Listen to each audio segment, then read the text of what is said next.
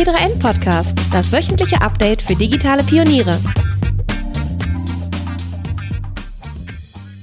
Hallo und herzlich willkommen zu einer neuen Folge des T drei N Podcasts. Mein Name ist Luca Caracciolo, ich bin Print-Chefredakteur bei T drei N und unser Thema heute ist der Markt bzw. der Wettbewerb um die künstliche Intelligenzforschung. Darüber möchte ich sprechen mit Fabian Westerheide. Hi Fabian. Ja, hallo. Du warst schon mal zu Gast, äh, trotzdem stell dich nochmal ganz kurz vor, wer du bist und was du machst. Ja, gerne.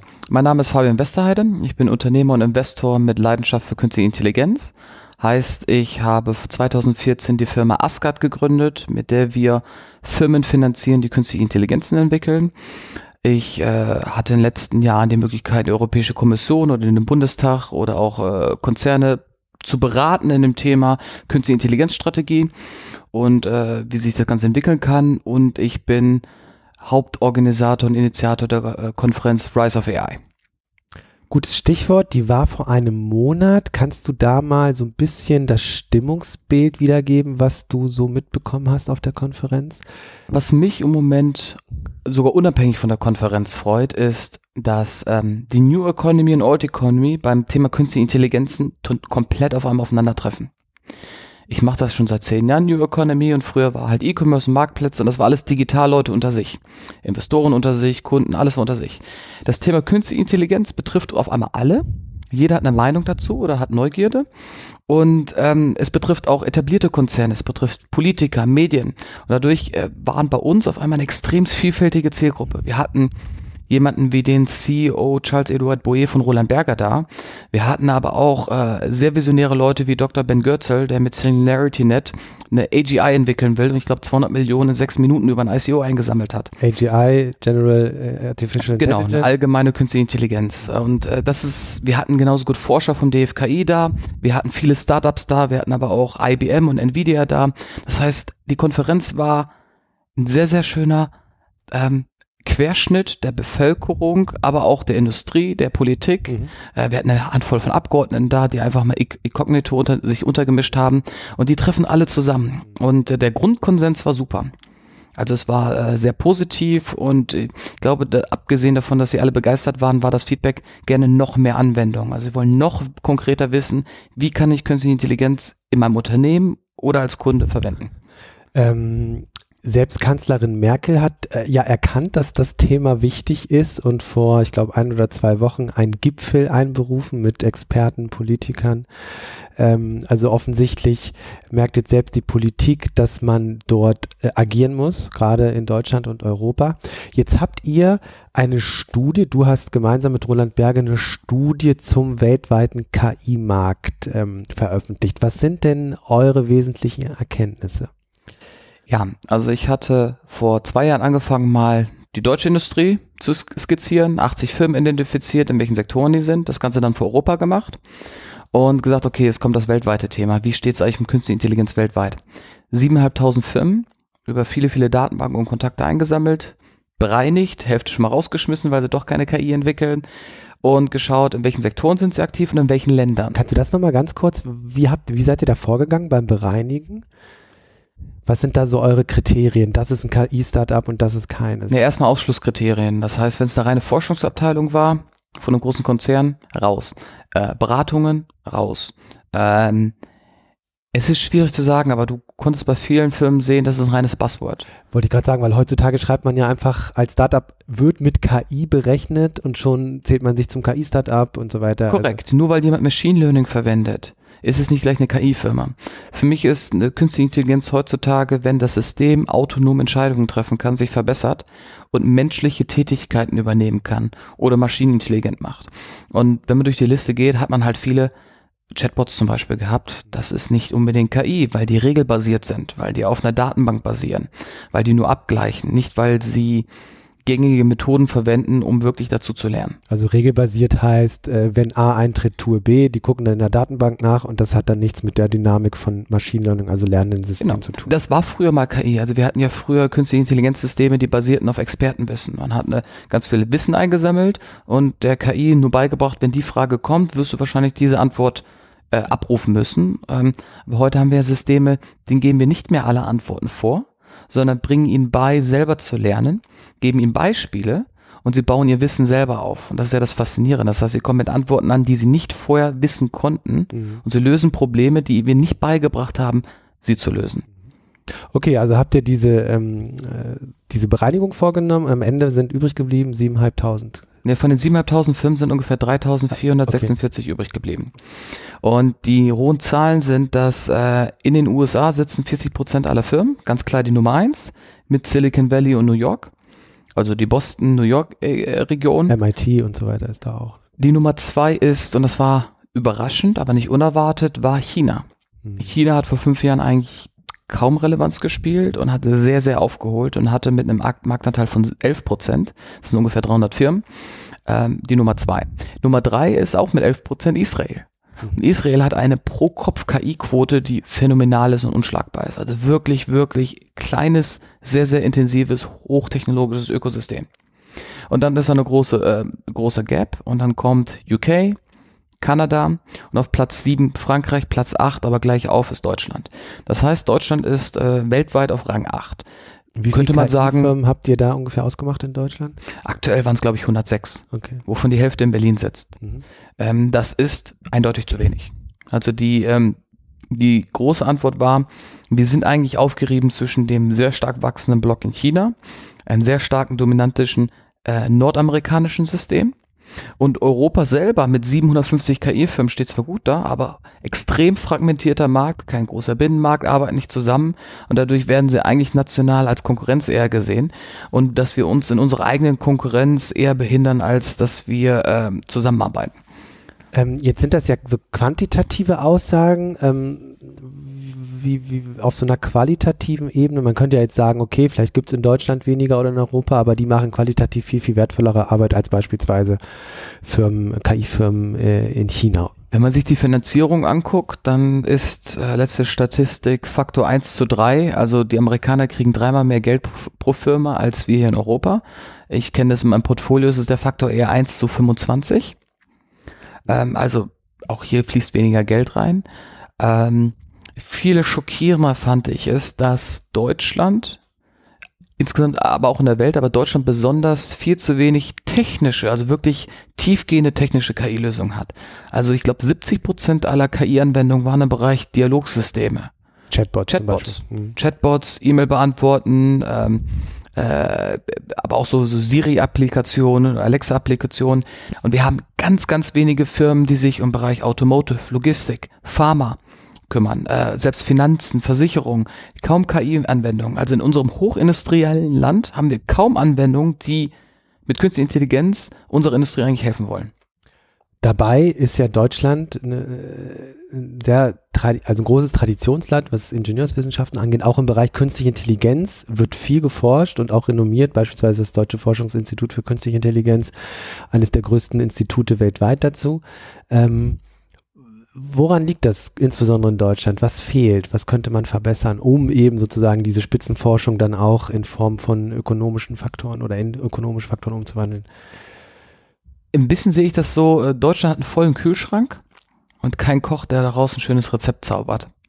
Denn wir haben mit dem D F K I, wie du erwähnt hast, Fraunhofer, Max-Planck-Institut, renommierte, international akzeptierte und gute Forschungsinstitute für Künstliche Intelligenz.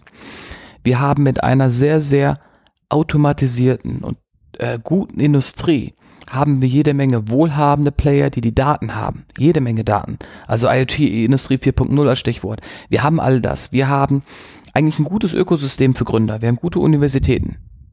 Wir haben auch Kapital. Und nichts fließt davon zusammen.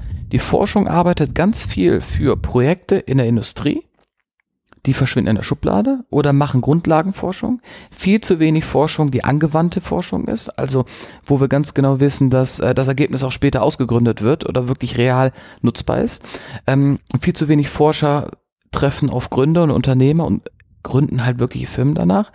Wir haben ein wirkliches Problem, K I-Firmen zu finanzieren. Viel zu wenig mutiges Geld im Markt und dann fehlt der komplette äh, Exit-Kanal. Also deutsche Firmen oder europäische Firmen sind zu geizig, trauen sich nicht, sie kaufen nicht genug dazu. Sie kaufen keine Teams, sie kaufen keine Produkte, sie versuchen erst selber zu entwickeln. Also diese deutsche Ingenieurskultur, wir lösen das Problem selber intern, funktioniert heute nicht mehr. Startups sind nichts anderes als globale Innovationszentren.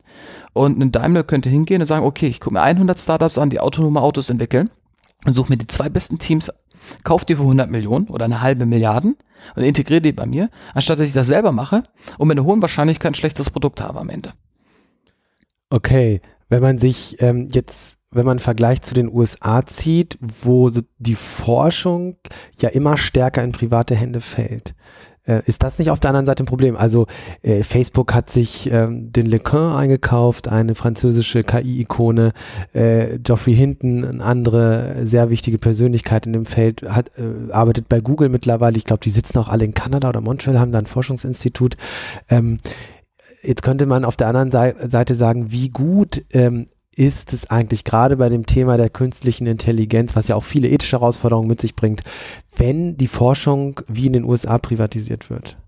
In den U S A haben wir mehrere Trends. Das eine ist, dass der Staat durch die NASA und DARPA massiv das Ganze in der Grundlagenforschung finanziert hat und Anreize gesetzt hat. Also Silicon Valley ist mit Militärbudget entstanden. Wir fragen sich mal, wo kommt Silicon Valley her? Ja, Militärausgaben. Also sehr, sehr stark subventioniert und Anreize gesetzt. Dann haben wir aber natürlich sowas wie Stanford und M I T, die wirklich gute Forschungsergebnisse haben, aber es schaffen, diese Forschungsergebnisse sehr gut auch in die Wirtschaft zu transferieren. Siri zum Beispiel. Siri war ein Forschungsprojekt aus Stanford. Wurde ausgegründet, unter anderem mit Anton Blondeau, und dann von Apple gekauft. Ähm, dasselbe ist ja die DARPA-Challenge damals, selbstfahrendes Auto. Stanford-Team hat gewonnen, Startup Waymo gegründet, Google hat's gekauft. Und dieser Zyklus funktioniert perfekt in den U S A, da, da arbeitet das sehr eng zusammen. Hier nicht. Ähm, wo du vollkommen recht hast, ist, die meisten Daten liegen bei den großen Unternehmen, großen Konzernen, so wie der GAFA-Economy. Die haben die Daten, die investieren auch viel, forschen selber, also die besten Papers der letzten Jahre kamen zum Beispiel von Google. Google macht fantastische Forschungsergebnisse und veröffentlicht die auch. Ähm, Google DeepMind, AlphaGo, äh, AlphaGo Zero et cetera sind ja nur so ein paar Beispiele. Ähm, das Risiko ist aber klar, dass Konzerne die Welt dominieren.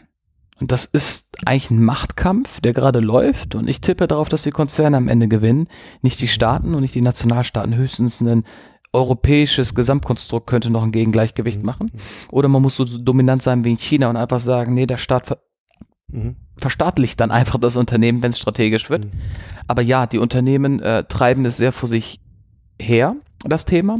Und der Nachteil ist, wir wissen, künstliche Intelligenzen äh, repräsentieren moralische Werte, weil sie auf Daten und Entscheidungen treffen. Das ist immer eine moralische Entscheidung am Ende.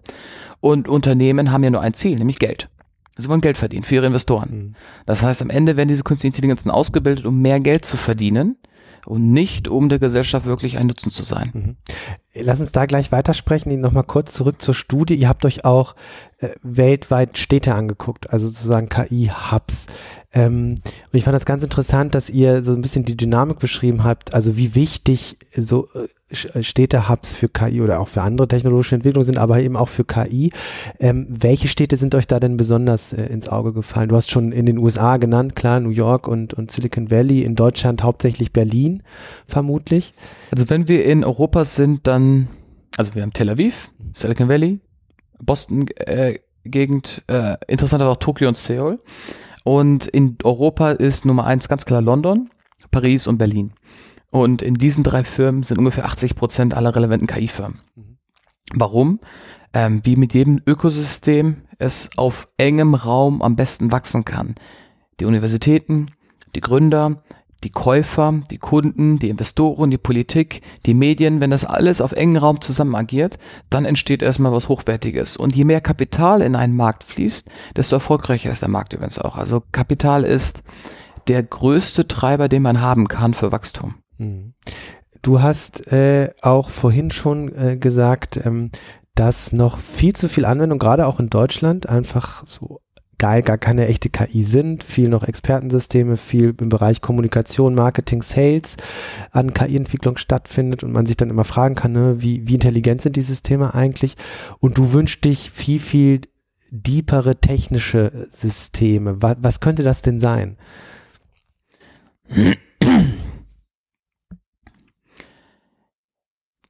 Zu wenig Gründer gucken sich wirklich die Industrie an, gucken sich die Wertschöpfungsprozesse an, gucken sich so auf Neudeutsch Supply Chain an.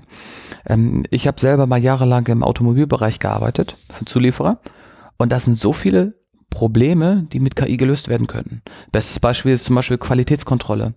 Äh, die meisten Systeme basieren darauf, du hast ein Autoteil, also sagen wir eine Ölwanne, die wurde gepresst, kommt raus und ein Mensch kontrolliert die erstmal und dann geht die in die Röntgenanlage, die macht, die röntgt das Ganze und vergleicht mit einem Datensatz von hundert Fehlerbildern, ob das funktioniert.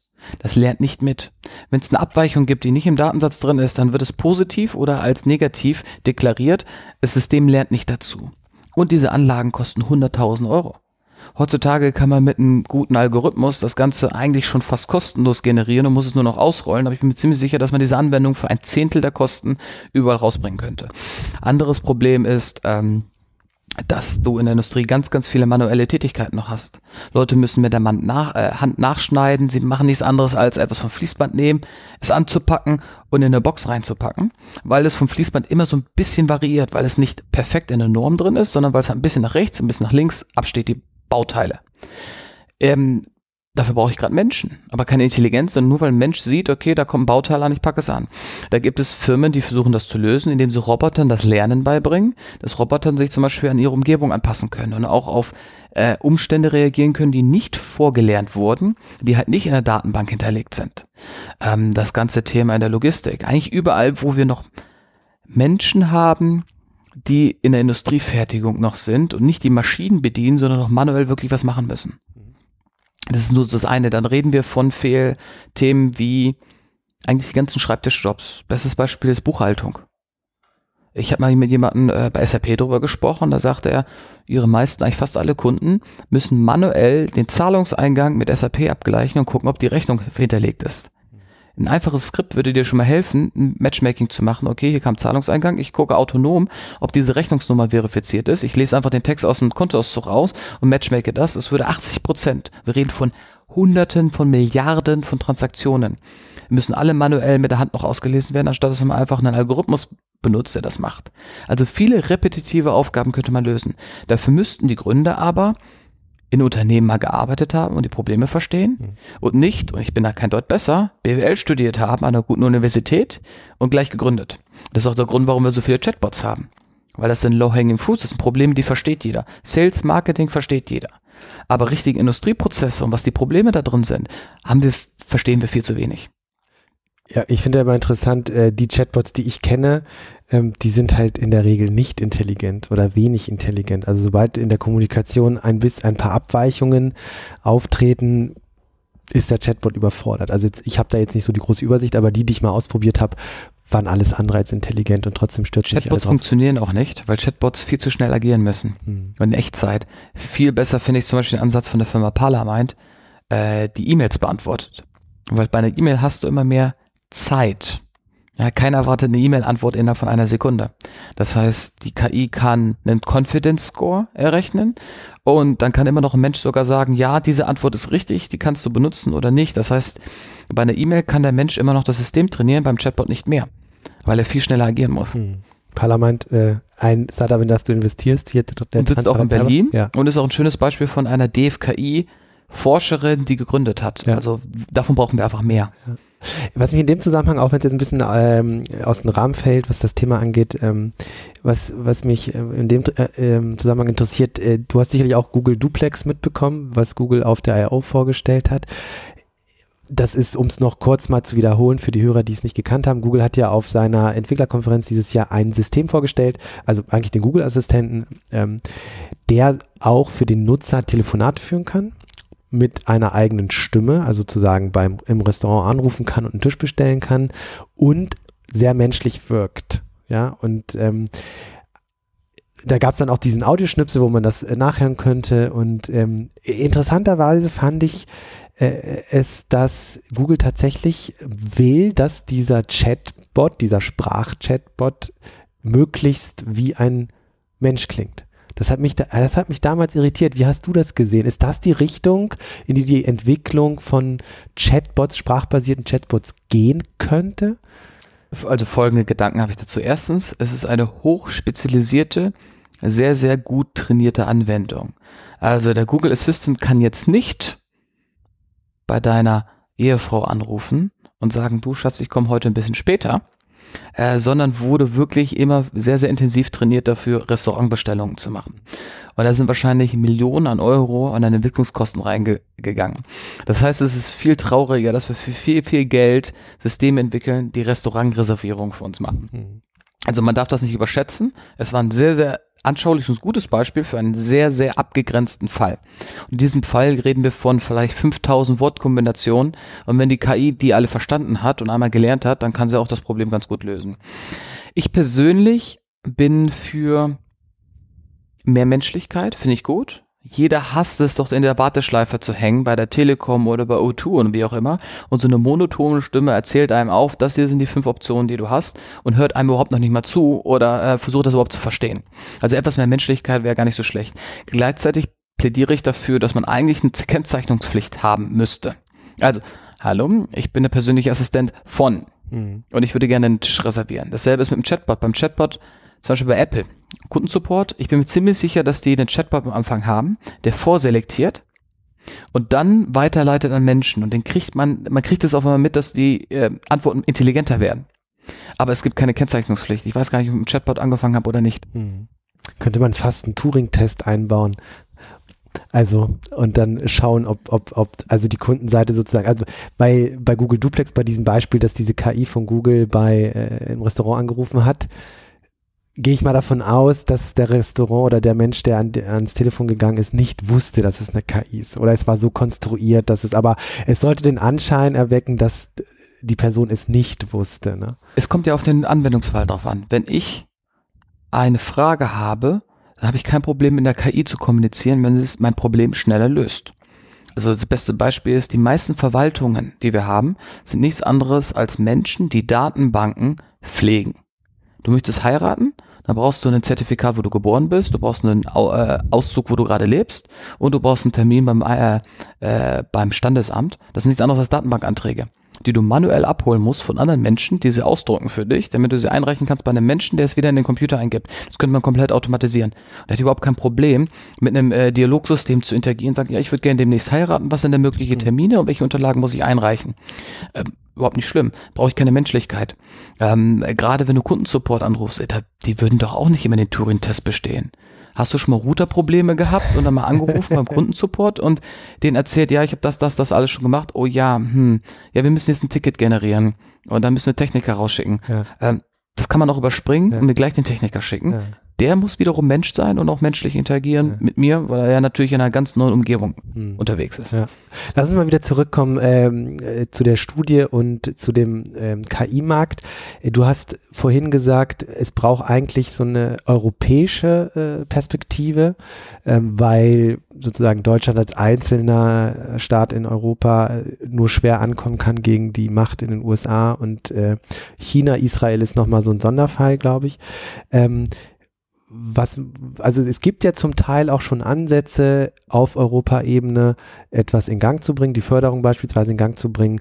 Äh, der Frankreichs Präsident Macron hat ja im Frühjahr schon gesagt, er will ganz stark, zumindest auf nationaler Ebene, investieren. In Deutschland hört man immer so, ja, wir wollen auch, aber das ist immer viel, viel weniger. Aber du hast auch gesagt, ähm, es braucht eigentlich eine europäische Perspektive. Wie könnte die denn aussehen?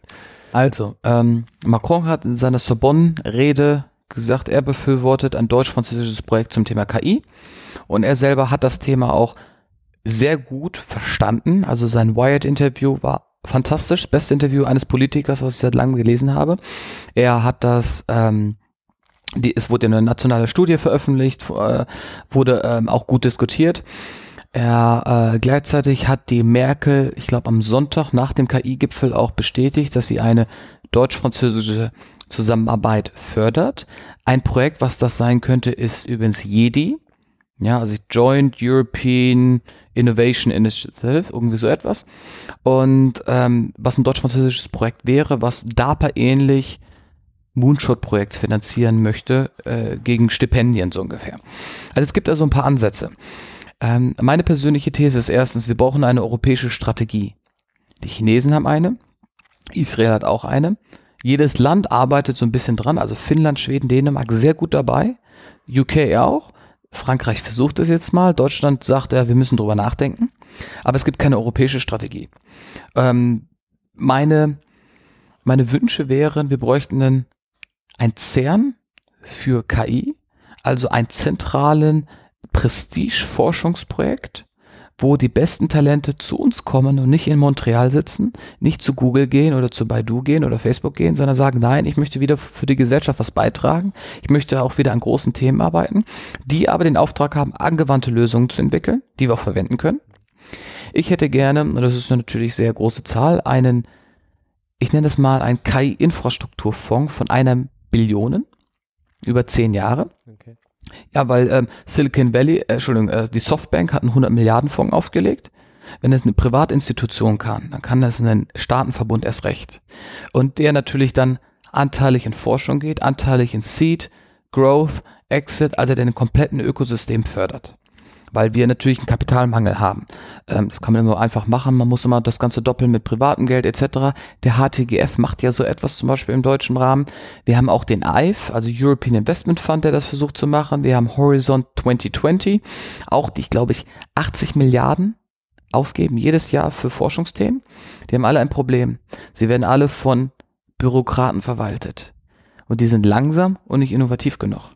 European Investment Fund hat zum Beispiel vor drei Jahren gesagt, ja, K I, nee, ist nicht relevant für uns, das gibt's nicht. Heutzutage sagen sie, nee, I C Os und Tokens sind nicht relevant für uns. Das heißt, diese ganzen Institutionen hängen so drei bis fünf Jahre hinter den Trends hinterher. Und wenn das Geld erst fünf Jahre später in den Markt fließt, haben wir ein Problem. Und dann gehen die guten Talente nach Silicon Valley oder nach China. Ähm, der Professor Uskoreit, vorher Chef vom D F K I aus Berlin, sitzt jetzt in China, in Beijing, weil er da viel mehr Finanzierung kriegt, sogar noch besser. Er hat den Staatsauftrag gekriegt, deutsche Entwickler abzuwerben für mehr Geld, damit sie in, den, äh, in China weiter forschen können. Und äh, solche passieren. Und es ist ganz selten, dass es in die andere Richtung geht. Auch viele Talente vom D F K I wandern ab. Und weil sie natürlich auch mehr Geld verdienen in den U S A, aber weil da natürlich die Strukturen äh, noch viel, viel besser sind. Ähm, ich habe immer so ein bisschen das Problem, gerade bei K I, und das ist so diese ethische Dimension, ähm, auf der einen Seite verstehe ich absolut, dass einfach mehr Geld in den Markt fließen muss, in direkte Anwendung. Ähm, auf der anderen Seite ist K I so etwas, also so eine Grundsatztechnologie, die uns in den nächsten Jahren sehr, sehr stark beschäftigen wird. Insbesondere auch die Frage, wie wollen wir eigentlich eine menschengerechte Welt gestalten, und da wird künstliche Intelligenz eine wichtige Rolle spielen.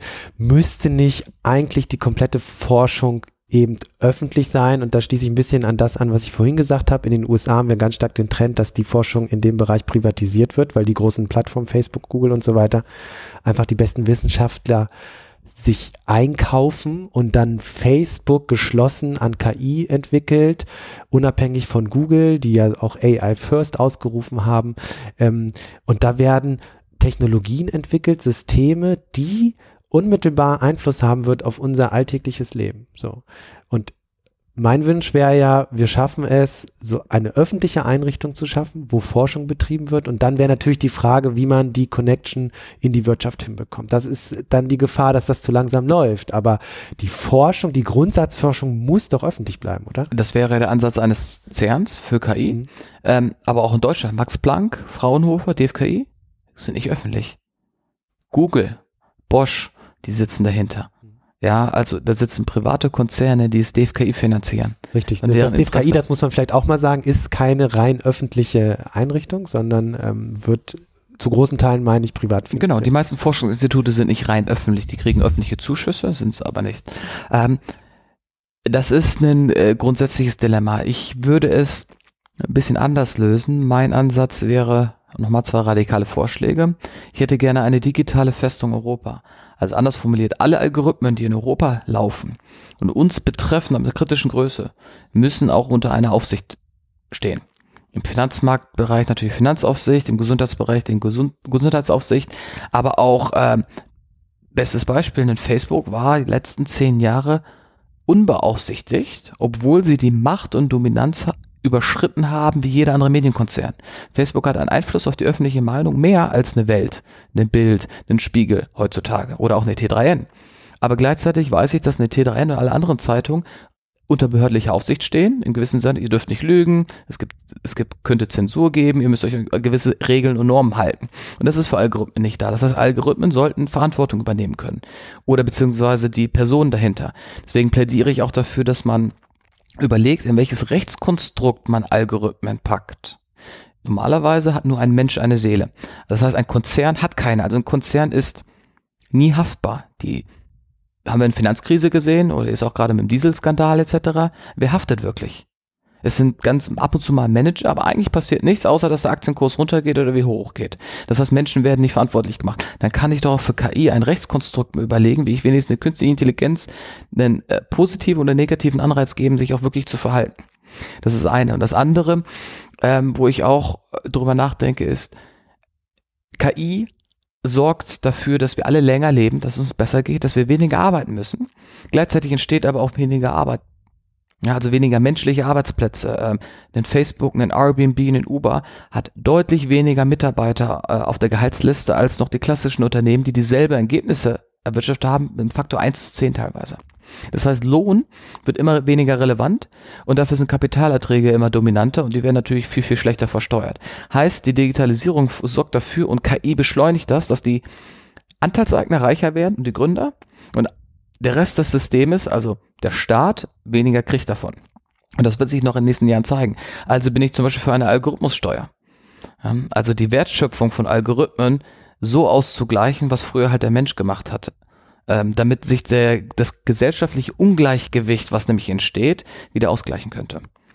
Wie, wie, Algorithmussteuer, das musst du noch ein bisschen erläutern. Das bedeutet, also wie tief würdest du da einsteigen? Also ein Algorithmus äh, steuert den Facebook-Stream zum Beispiel, was also, du zu sehen bekommst, was für mal, Werbung du ausgespielt hast. Einfach mal überlegen. Ich glaube, so ein Google macht was, zwanzig Milliarden Umsatz in Europa und da zahlen darauf kaum steuern, weil sie über Steueroptimierung in Luxemburg äh, oder in Dublin arbeiten. Ähm, würde man sagen, okay, ihr müsst das aber vor Ort versteuern, am Ort der Verursachung, nämlich in Europa selber. Ähm, Google AdWords ist nichts anderes als ein Algorithmus. Da ist doch kein menschlicher Input. Google Suche ist ein Algorithmus. Ja, es ist eine wirklich gute K I. Und äh, Google AdWords dahinter ist reine Software. Da ist ja außer im Vertrieb sind ja keine menschlichen Menschen dahinter. Das heißt, wir reden hier von fast hundert Prozent Deckungsbeitrag. Ein Produkt, was so viel Gewinn macht, mit so wenig Kosten, ähm, und auch nicht mehr versteuert wird, da entsteht bei mir autonom eine Ungerechtigkeit. Übrigens das Gleiche für mich. Wenn ich in meiner Firma angestellt bin, zahle ich mit allem Drum und Dran Sozialabgaben bis zu sechzig Prozent. Wenn ich aber Firmen kaufe und verkaufe, ist das inzwischen sogar steuerfrei. Je nach Konstrukt zwischen eins Komma fünf Prozent Steuern und null Prozent Steuern. Wo ist also der Anreiz noch zu arbeiten, gegenüber zu spekulieren? Oder einfach halt mit Kapital zu arbeiten? Da ist ein extremes Ungleichgewicht, was ich selber natürlich auch nutze und sehe, aber wo ich sage, okay, es ist überhaupt kein Job. Also das heißt, ich versuche meinen Job immer, Anstellungsverhältnisse zu minimieren und lieber mehr Kapital irgendwie zu haben, weil Kapital signifikant weniger besteuert wird.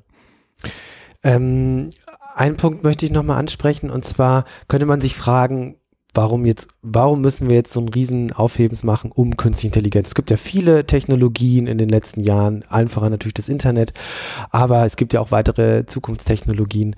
Ähm, warum gerade oder warum ist es so wichtig, dass man im Bereich der künstlichen Intelligenz sozusagen auch ein Bollwerk schafft in Europa gegenüber China, gegenüber die, den U S A und ähm, das hat, finde ich, und lass uns da noch äh, kurz drüber sprechen, das hat sicherlich auch damit zu tun, dass natürlich diese K I-Systeme gebaut werden auf Basis von Daten, die in einer gewissen Hinsicht vorkategorisiert sind ähm, und das widerspiegeln, wie eine Ge- Gesellschaft funktioniert, kulturell geprägt sind. So und ähm, wenn wir jetzt an so ein ganz konkretes Beispiel denken, wie zum Beispiel ein autonom fahrendes Auto, so, und, und wir dann überlegen, okay, da ist jetzt vielleicht eine chinesische K I drin, da ist eine europäische K I drin, da ist eine amerikanische K I drin, die natürlich Entscheidungsmechanismen berücksichtigt, die in der entsprechenden Gesellschaft, Kultur, Schrägstrich Kultur vorherrschend sind. So, das ist grob ähm, die Erklärung. Jetzt habe ich so ein bisschen selber geliefert, ähm, aber wie siehst du das? Ist das eben der Grund, weshalb wir ähm, da zusehen sollten? Das ist der Grund, ja. Warum sich jeder beschäftigen sollte mit künstlicher Intelligenz. Weil was auf dem Handy drauf ist, ist bereits heute zu achtundachtzig Prozent amerikanischen Ursprungs. Heißt, in fünf Jahren ist jede App eine kleine rudimentäre K I. Das heißt, amerikanische Werte treffen für uns Entscheidungen.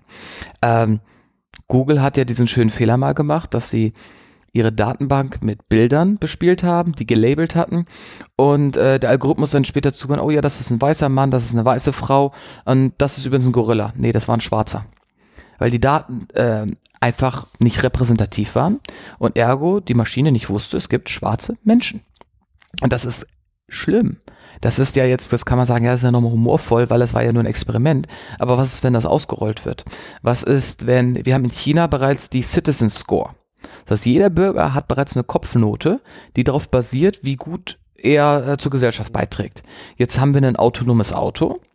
Das muss eine Entscheidung treffen. Machen wir Menschen übrigens auch instinktiv. Wenn wir eine Krise haben, überlegen wir, oh, alter Mann, also alter Mann oder Kind auf der Straße, und wir agieren darauf, wie alt wir selber sind, ob wir Kinder haben, ob wir uns selbst schützen wollen, wer ist noch mit dem Auto et cetera. Wird eine Maschine auch eine Entscheidung treffen müssen. Weil jede Entscheidung ist immer eine moralische Entscheidung.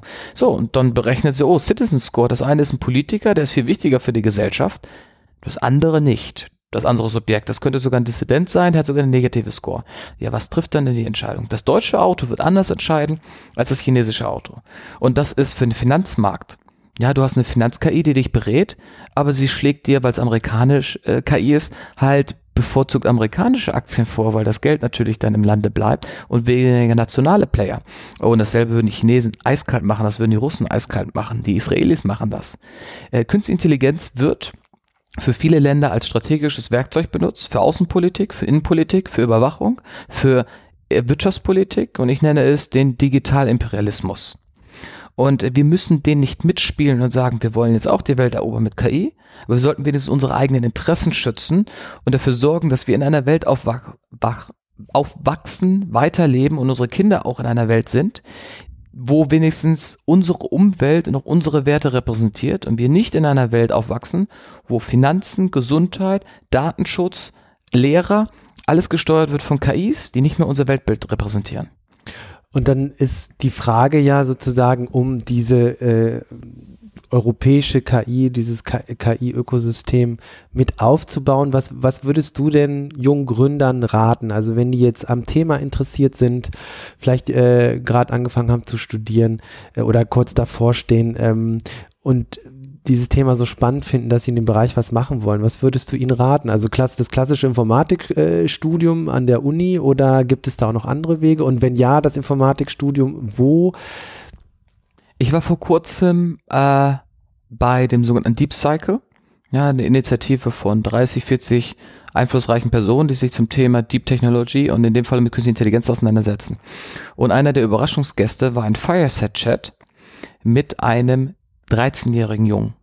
Und dieser dreizehnjährige Junge, Status heute, sagt, ja, ich habe vor ein paar Jahren mal angefangen, auf Coursera und auf Khan Academy und Udacity mir äh, Programmierungskurse anzugucken, und dann habe ich neuronale Netze kennengelernt und habe damit rumgespielt und habe meine erste iOS-App entwickelt, und dazwischen entwickle ich halt äh, kleine äh, K I-Anwendungen mit dreizehn. Alles, was man braucht, ist ein Internetzugang und ein Computer und Neugierde. Ähm, Wer sich heute also mit künstlicher Intelligenz beschäftigen möchte, fängt erstmal damit an, dass er sich die kostenlosen E-Learning-Kurse reinzieht, YouTube reinzieht, Blogs liest. Würde ich erstmal machen, weil alles, was in einem Blog steht, ist zeitgemäß. Alles, was in einem Buch geschrieben ist, zwei, drei Jahre schon zu alt. Ähm, dann würde ich auf Meetups gehen. Berlin Punkt A I, Berlin Machine Learning, äh, die Rise of A I Konferenz, auch wir geben Stipendien raus für Leute, die wirklich dahin kommen wollen und sich das nicht leisten können. Ähm, rausgehen, Leute treffen, austauschen, im Internet lernen und einfach mal machen. Informatikstudium, ja, aber ich habe mal gelernt, dass ein wirklich guter Informatiker, der kann schon programmieren, bevor er studiert. Also der hat schon mit dreizehn, vierzehn, fünfzehn angefangen, Dinge zu entwickeln. Das lernt man nicht erst im Studium. Das Studium bringt einem noch was bei. Ähm, mach ein Praktikum in einem Startup. Mach ein Praktikum bei einem V C. Arbeite für einen Inkubator, Accelerator. Es gibt so viele Einstiegsmöglichkeiten ins digitale Ökosystem. Einfach eine E-Mail schreiben. Ich habe, ich führe einen Dialog mit jemandem, der ist sechzehn und hat mich mal angeschrieben, und ich habe natürlich geantwortet, weil wir haben ja schon mal besprochen, man möchte Jugend fördern, man möchte die nächste Generation fördern, und ich habe mich mit ihm getroffen und wir tauschen uns ja zwei Jahre schon aus, und er hat irgendwie seine erste Firma gegründet und ich habe ihm geholfen, den Pitch ordentlich zu strukturieren, ein paar Leute vorgestellt, und so funktioniert das. Also wenn jemand wirklich Willen hat, dann sind alle Türen für ihn offen. Und du, Berlin ist natürlich einer der großen, großen Hotspots in Deutschland. Welche würdest du denn noch ähm, sehen? Berlin. Nur Berlin. Also äh, nur Berlin. Äh, A, zentralisiert sich Wissen. Die ganze Welt besteht aus Netzwerken und der größte Knoten in Deutschland und Zentraleuropa ist nun mal Berlin. Ähm, ich kann auch keine Universitäten empfehlen, weil wir keine Spitzenuniversitäten haben. Klar, man kann nach Karlsruhe gehen, Osnabrück für Cognitive Science, äh, in Aachen studieren. Es gibt ein paar gute Universitäten, ohne Frage. München auch. Aber am Ende, wenn man was bewegen will, muss man nach Berlin kommen. Was für ein Schlusswort. Vielen Dank, wir sind ja auch gerade in Berlin, insofern, ich kann das auf jeden Fall nachvollziehen. Fabian, vielen Dank fürs Gespräch. Wir hören uns nächste Woche wieder. Macht's gut. Tschüss.